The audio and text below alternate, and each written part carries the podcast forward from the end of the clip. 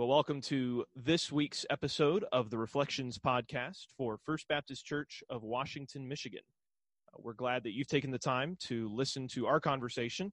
And as always, we want to start by reminding you that our conversation is meant to be had within the context of this morning's lesson from our church.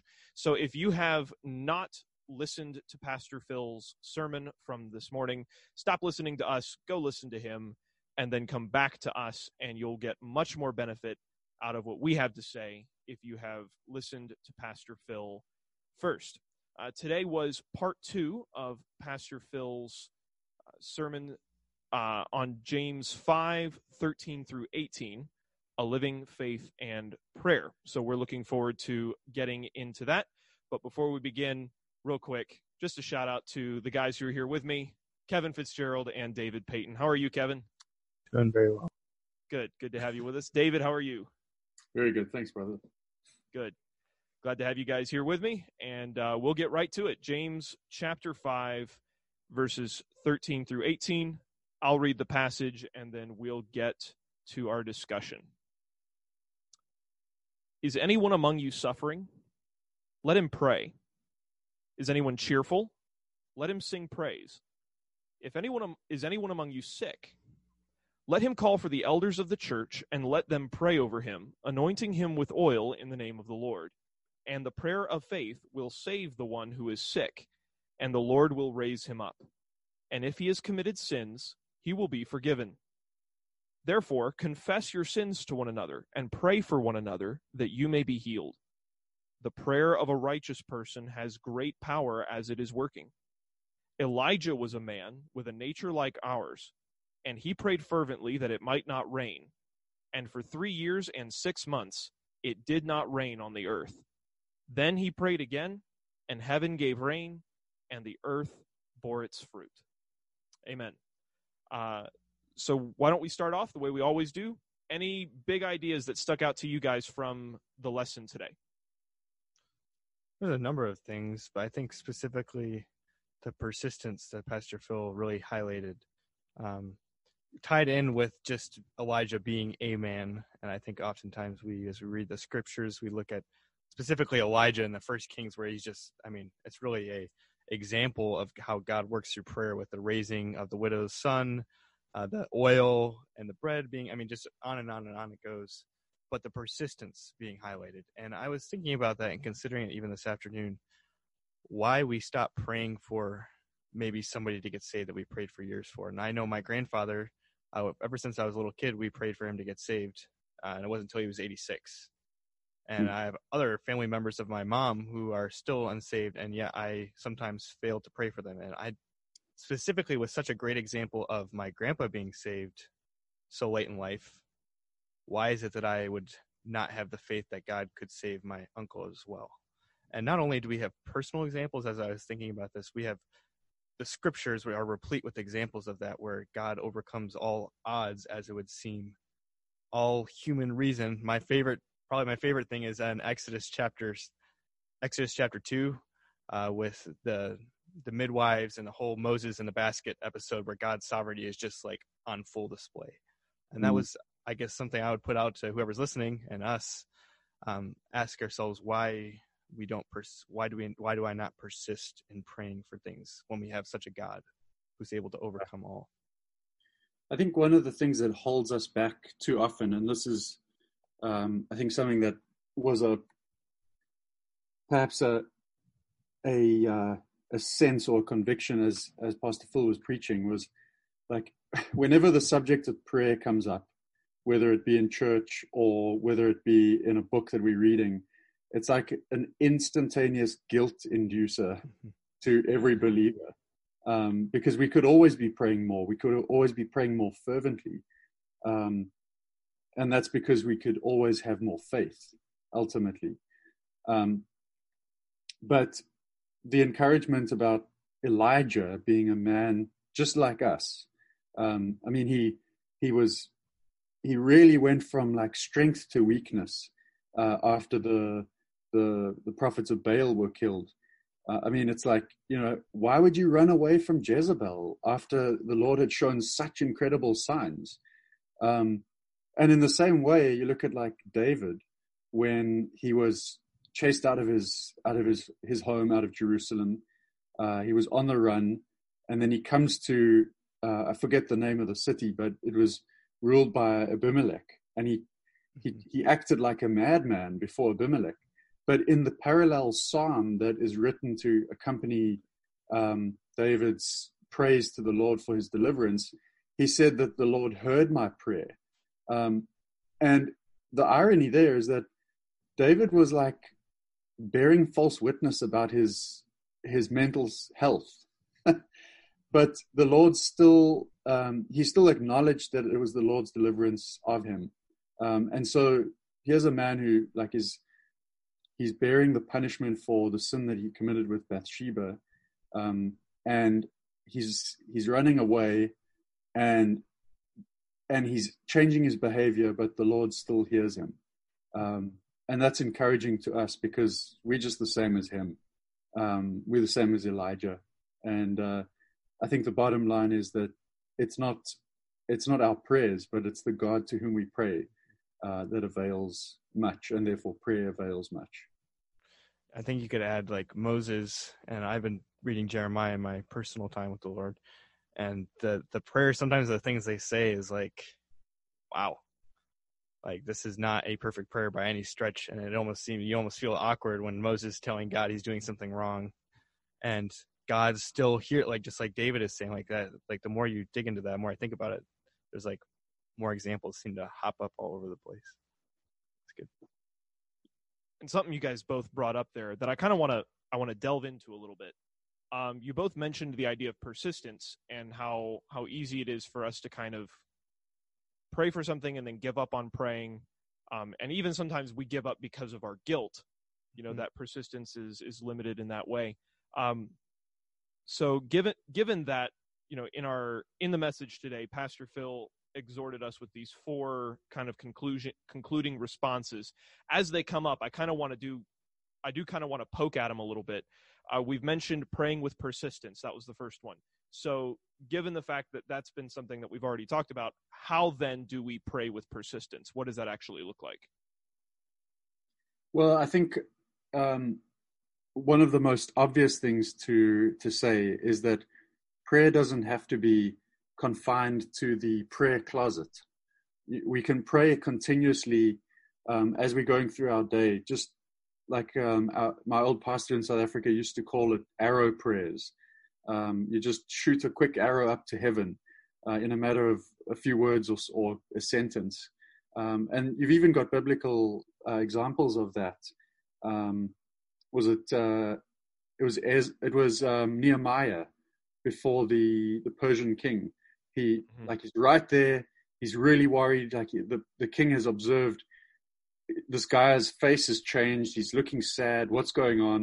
Uh, and his his uh, his hands start sweating because he's worried that he's going to be put to death because he's supposed to look happy with this uh, great Persian uh, emperor. And he shoots a prayer up to heaven and asks the Lord for help. Um, and the Lord clearly answers it. So, so I'd say perhaps that's one one practical way. I, I think something that has maybe helped me more be more consistent in my prayer, which and hand in hand being persistent as you actually are doing it, is uh, I know Pastor Phil talked about um, the types of prayers that we pray, you know, for people's well being, you know, to get better, for instance. But as you read the scriptures, it really does help your prayer as you pray the scriptures as you're reading them and back. And that is, I think, uh, I think that helps us as Christians give more maybe what to say. Not that God needs our perfect prayers, as we already discussed, to pray to Him or listen to us. But when we're, I don't know about you guys, but if we're just praying the same thing, like help this person get better, help this get you know, it, it gets repetitive. But as we read the scriptures and we're praying, um, even through the book of James, that we would have unity, that our church would be in part, you know, we're praying these things for one another or specifically in the needs that come up in the church. I think that helps us be more persistent. And we think about it, we put God's words with our words back to Him. And I think that that has helped me, anyways, uh, become a better. Pr- that sounds. You guys know what I'm trying to say. It helps Yeah. us in our prayer mature in the way we pray. Not that mm. it qualifies us, but in the way we speak to God. If that makes sense. Mm. Yeah, and I think a great a great um, model prayer that really does help us there is the Lord's Prayer. Um, and I, I mean, one of the things that has really stuck out to me, just even from the Lord's Prayer, just as you were mentioning, praying for other people in that way, uh, when we uh, when we were praying for people for for church, like when I'm when I'm taking a bulletin back when we had bulletins, and um, praying praying through the the church members that we're praying for every week, um, praying for things for them like you know lord please don't lead them into temptation but please deliver them from evil um, mm-hmm. and praying those sorts of prayers for people in in some way you you begin to recognize that your prayer has a much bigger significance than please help them have a good day like you're actually praying that they would be delivered from temptation that they would not face that they would not fall into fall into temptation. And so i mean you bring that up that the lord's prayer really is um, a helpful model uh, for us as um, as we look at praying praying scripture and using that to influence our prayer life and helping us be more persistent and consistent in our prayers uh, using using the lord's prayer as a model for sure. Yeah. I, I actually had a professor down at school kyle also had uh, dr coleman uh, he, will know. Um, he talked about the lord's prayer in a worship class and so we're talking about the way we worship all that happens here corporately and personally and he talked about the lord's prayer in relationship to prayer obviously and I always wondered, I don't know, probably many of you have wondered before, like, how do you use that as a model? Like, what does that mean? And he gave us a demonstration, not like he was praying in front of us, but he gave us a demonstration of how he uses it. And he basically would take each line and he would just stay there as long as, you know, he deemed necessary. So he said some days he stops right at the beginning and our Father in heaven, and he would pray. Things just come to our mind as we consider the transcendence of God, that God is in heaven and I am on earth. And that opens up almost like a well of just outpouring of his soul, reaffirming promises and conversation. And he said other times, you know, it depended on the day, but I think as you do that, you will see that different days, different things in that prayer are more pertinent. The Spirit uses in your life to bring things to mind or to pray things for others. And I think that was a very, very helpful way of actually giving an example of what is a model. How do I actually use this? Do I just repeat it like a you know mm-hmm. a hail mary or something? But actually working your way consciously through each line as um, you're led. Yeah, I I've I've I've used the Lord's Prayer as the framework for my prayers, like since I can kind of remember in my Christian life. Um, I mean, it's it's the most. Um, I think it provides the most spiritually logical um, framework for praying that you could possibly imagine. Um, I mean, it's the framework that the, the most perfect man, God man, ever gave for prayer. Um, it was what he gave his disciples when they asked him, "Lord, teach us to pray." Um, and and the, the the framing of it really, I think, it almost parallels the uh, the Ten Commandments as well, just in terms of orientation. So, you know, you've got you've got in the preface to the Ten Commandments, you've got um, "Hear, O Israel, the Lord our God, the Lord is one," um, and then in the beginning of the Lord's Prayer, you've got "Our Father, who is in heaven, hallowed be your name." So he's um, Jesus is saying, in your minds and in your hearts, elevate God the Father, Son, and Holy Spirit into that place of preeminence where where He should be. Um, in the same way that the Ten Commandments focus on um, the glory and character of God as as primary. Um, and then as you go through the Ten Commandments, you've got this like vertical orientation first, and then a horizontal. And in the same way, the Lord's Prayer is exactly the same. You've got the vertical components are they come first, which is um, hallowing or the the setting apart of God's name, um, His kingdom, His will, um, and only then, after that, do, does the prayer get into um, petitions. You know, uh, give us this day our daily bread, um, forgiving us our trespasses, leading us not into temptation. Um, and so so that horizontal component of our praying um, actually just comes second. And interestingly, it even comes. What I've always found interesting about that is that forgive us our trespasses comes like later on in the Lord's Prayer. So maybe before I go into like why I think that's the case, why why do you guys think that that's the case, and what significance does that have to encourage us in our prayers? Well, I, w- I would say the the thing that immediately strikes me with that is um, we we don't understand forgiveness until we understand the God against whom we have sinned. Um, we don't understand the gospel until we understand that someday we're going to stand before a holy God and we have wronged him. It's not just that when I've sinned against Kevin, I've wronged Kevin.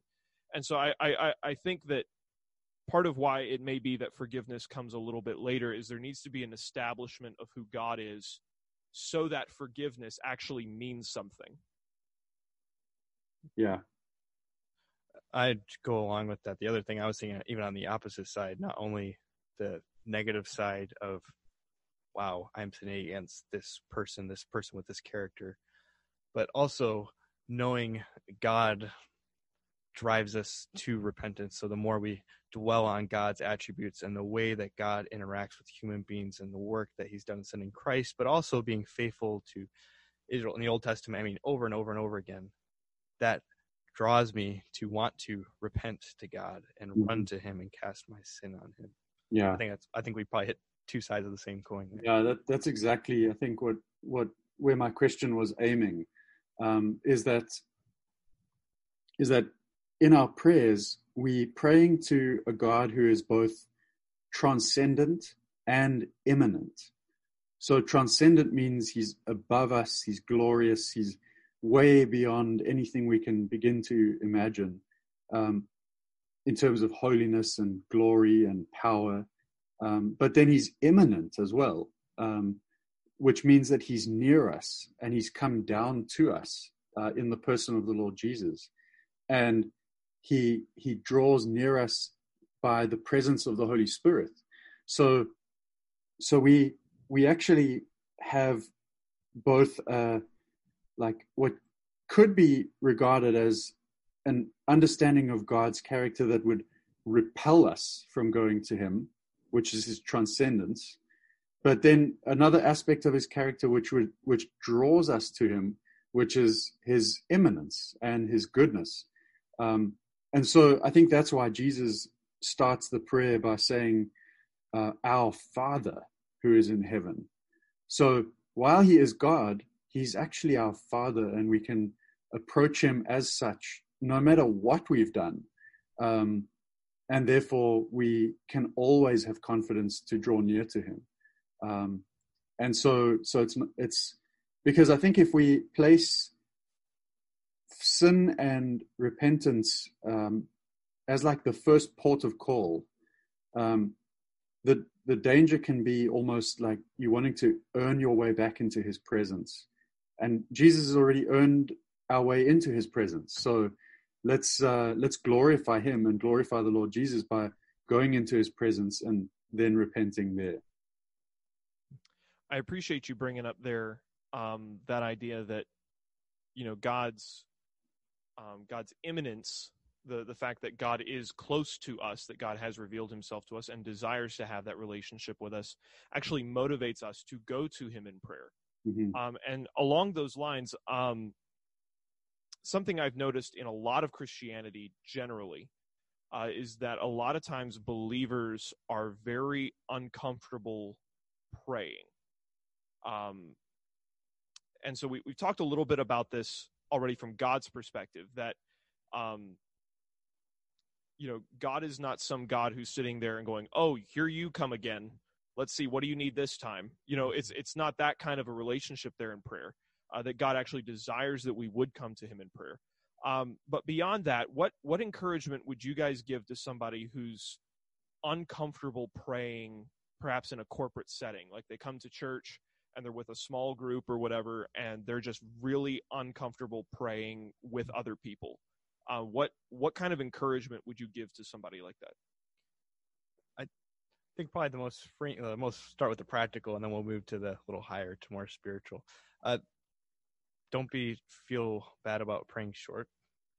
I think a lot of shorter prayers are more sincere. Just an example, mm. my church down at school that Kyle used to go to as well when I was at college, we started doing a thing. It sounded funny called popcorn prayer, which sounds silly, but the way we did it is you would pray one prayer request and pray for 30 seconds to a minute, just a few sentences long, and you just go around. Nobody's like a certain order or anything. You just go around the table for about half an hour, and it's amazing. You just build off one another, and it's nothing. It's not long. They're not 15 minute prayers. It's short, sincere, what you were praying for, and you move on. That's a practical. Don't be afraid. God's not impressed with the amount of words that we pray up to Him. Mm-hmm. Uh, but on also, I think the thing that helps us with our prayers. Again, we said this earlier. I think I did actually. Is the more you read the scriptures, the more you understand the scriptures. You are just repeating back God's words up to Him, and it really is a freeing. Where I'm not searching for what is the perfect formula mm. to say to God. I am praying the things that God wants me to do for myself and for others back to Him and that I think that also helps us to be a little more comfortable when we know what he wants to hear. Yeah. Yeah, and practically, I mean, in the context of a prayer meeting or gathering where we're praying together, um, on that note, just you know, pick up your Bible, open to one of the the um, New Testament prayers or one of the Psalms, and and just just pray those pray those prayers because those are already formulated into into prayers themselves, even if you don't want to take other scripture that is not uh, prayer specific, pray those existing recorded prayers for whatever personal situation we we discussing. Um, and it, as Kevin has said, it, it doesn't even have to be um, your own words. In fact, praying God's words back to Him um, is uh, far more effective than praying our own words to God, where we don't know sometimes our own motives and you know um, all of that. I think uh, Pastor David, he on Sunday nights back when we had those, um, was going through the Valley of Vision, and those are beautiful. You can get the book very cheaply online, and you can add those as part of your devotions. But the thing is about those, they're very beautifully done, and sometimes you think and you read them, you're like, "Wow, I wish I could verbalize this back to God." But as you look at them, they are mostly scripture with a few, you know, of their reactions to what they are reading or what they are praying, but as you like read them. And so even like those most beautiful prayers, if you would, from the Puritans in the 1600s, they are again God's word. I think E.M. Bounds said that that God delights hearing the words of His Bible being prayed back to Him. Um, yeah, I think is again another helpful. And another thing as well is the you, you know the the idea of the widow's mite, um, the poor widow who who came to the offering at the temple, and Jesus and his disciples were there watching. Um, and Jesus observed the, the Pharisees and the rulers putting loads of money into the offering. Um, and the widow came in and she just put in like a penny. And he said that she's given more than, uh, than all of these. And the, the principle there is on in giving, but it also, I think, equally would apply to prayer that um, the Lord is not looking for fancy words and lengthy prayers. In fact, he condemns that um, in the Sermon on the Mount. He says, you know, um, that they stand on the street corners and make lengthy prayers thinking that they'll be heard, um, but they've already received their reward. They haven't been heard at all. Um, instead, you know, when you pray, um, pray to your Father who's in secret. And um, take simple words like the widow's mite and the Lord, the Lord, our Father in heaven will, will hear.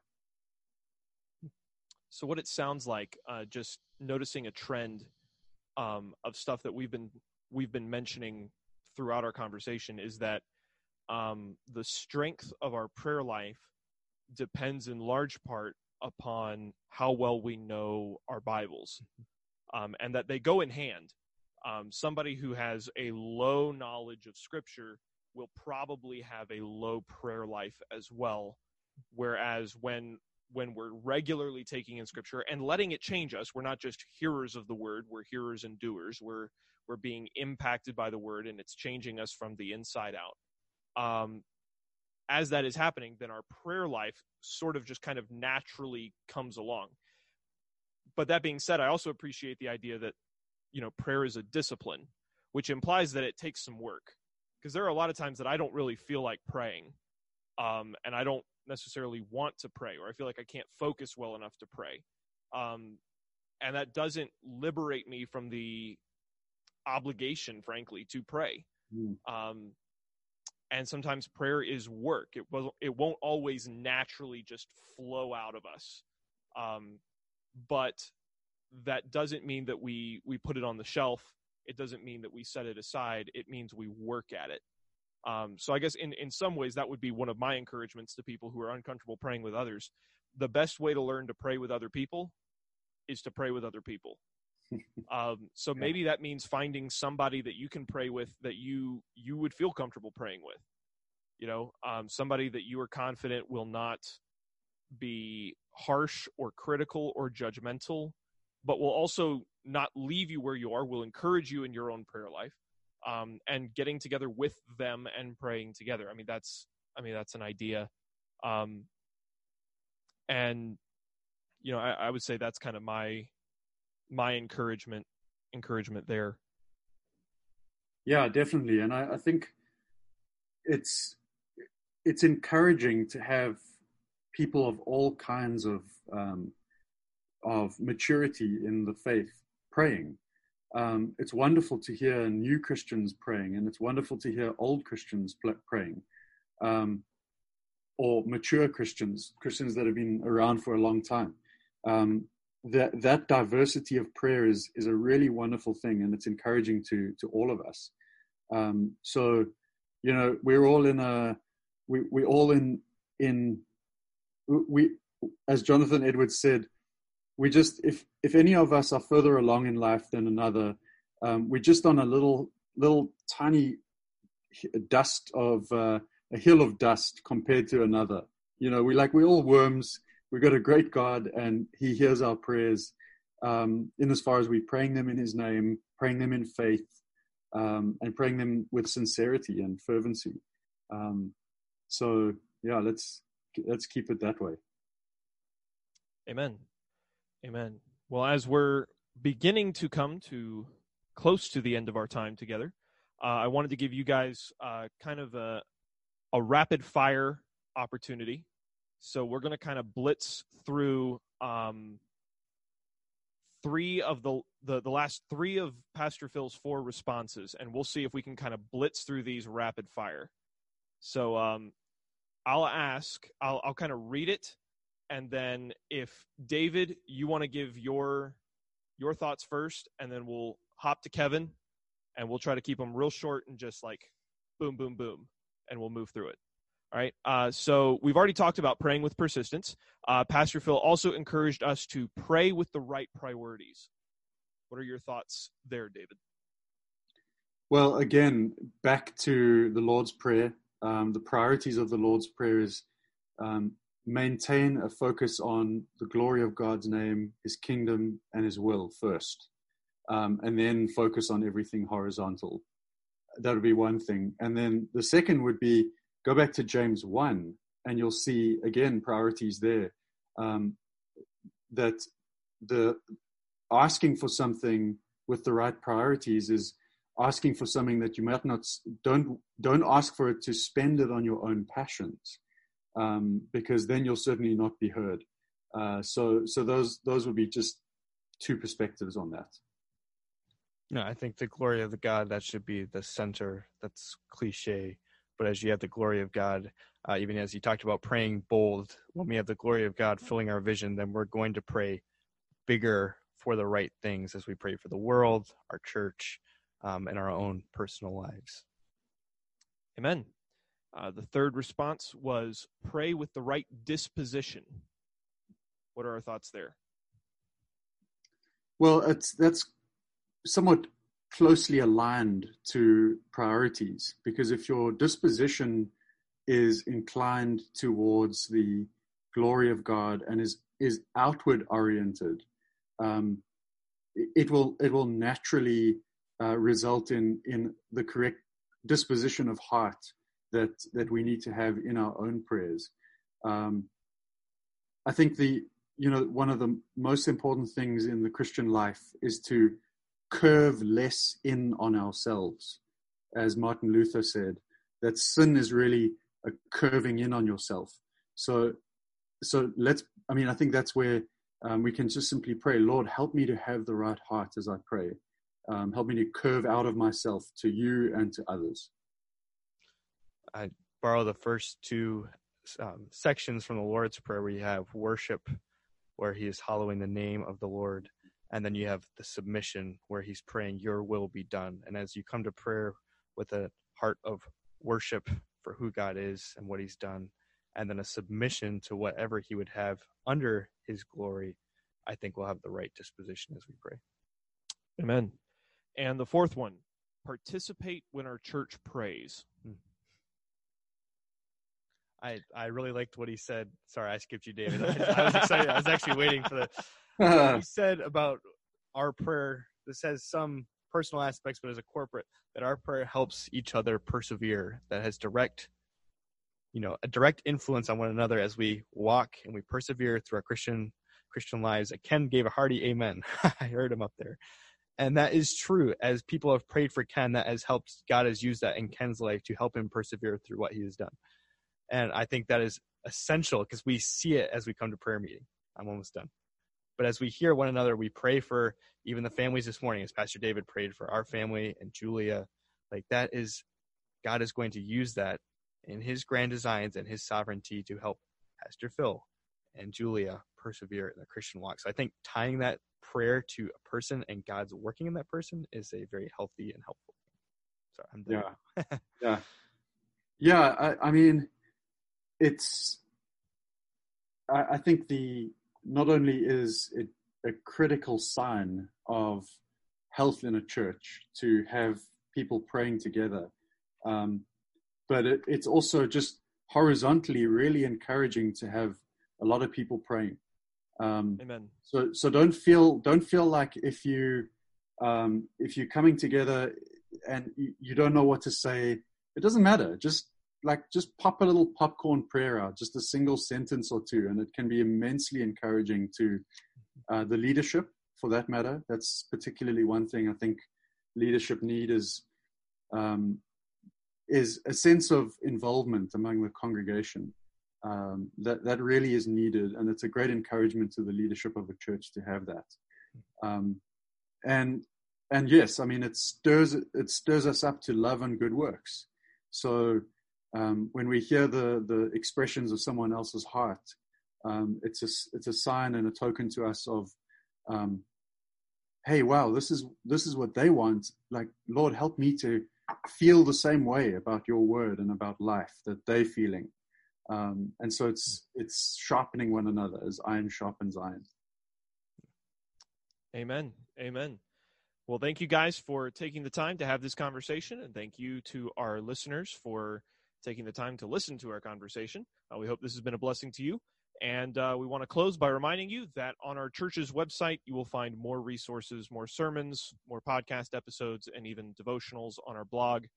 Um, and that is fbcwm.org. And uh, Lord willing, we'll be back next week with another episode.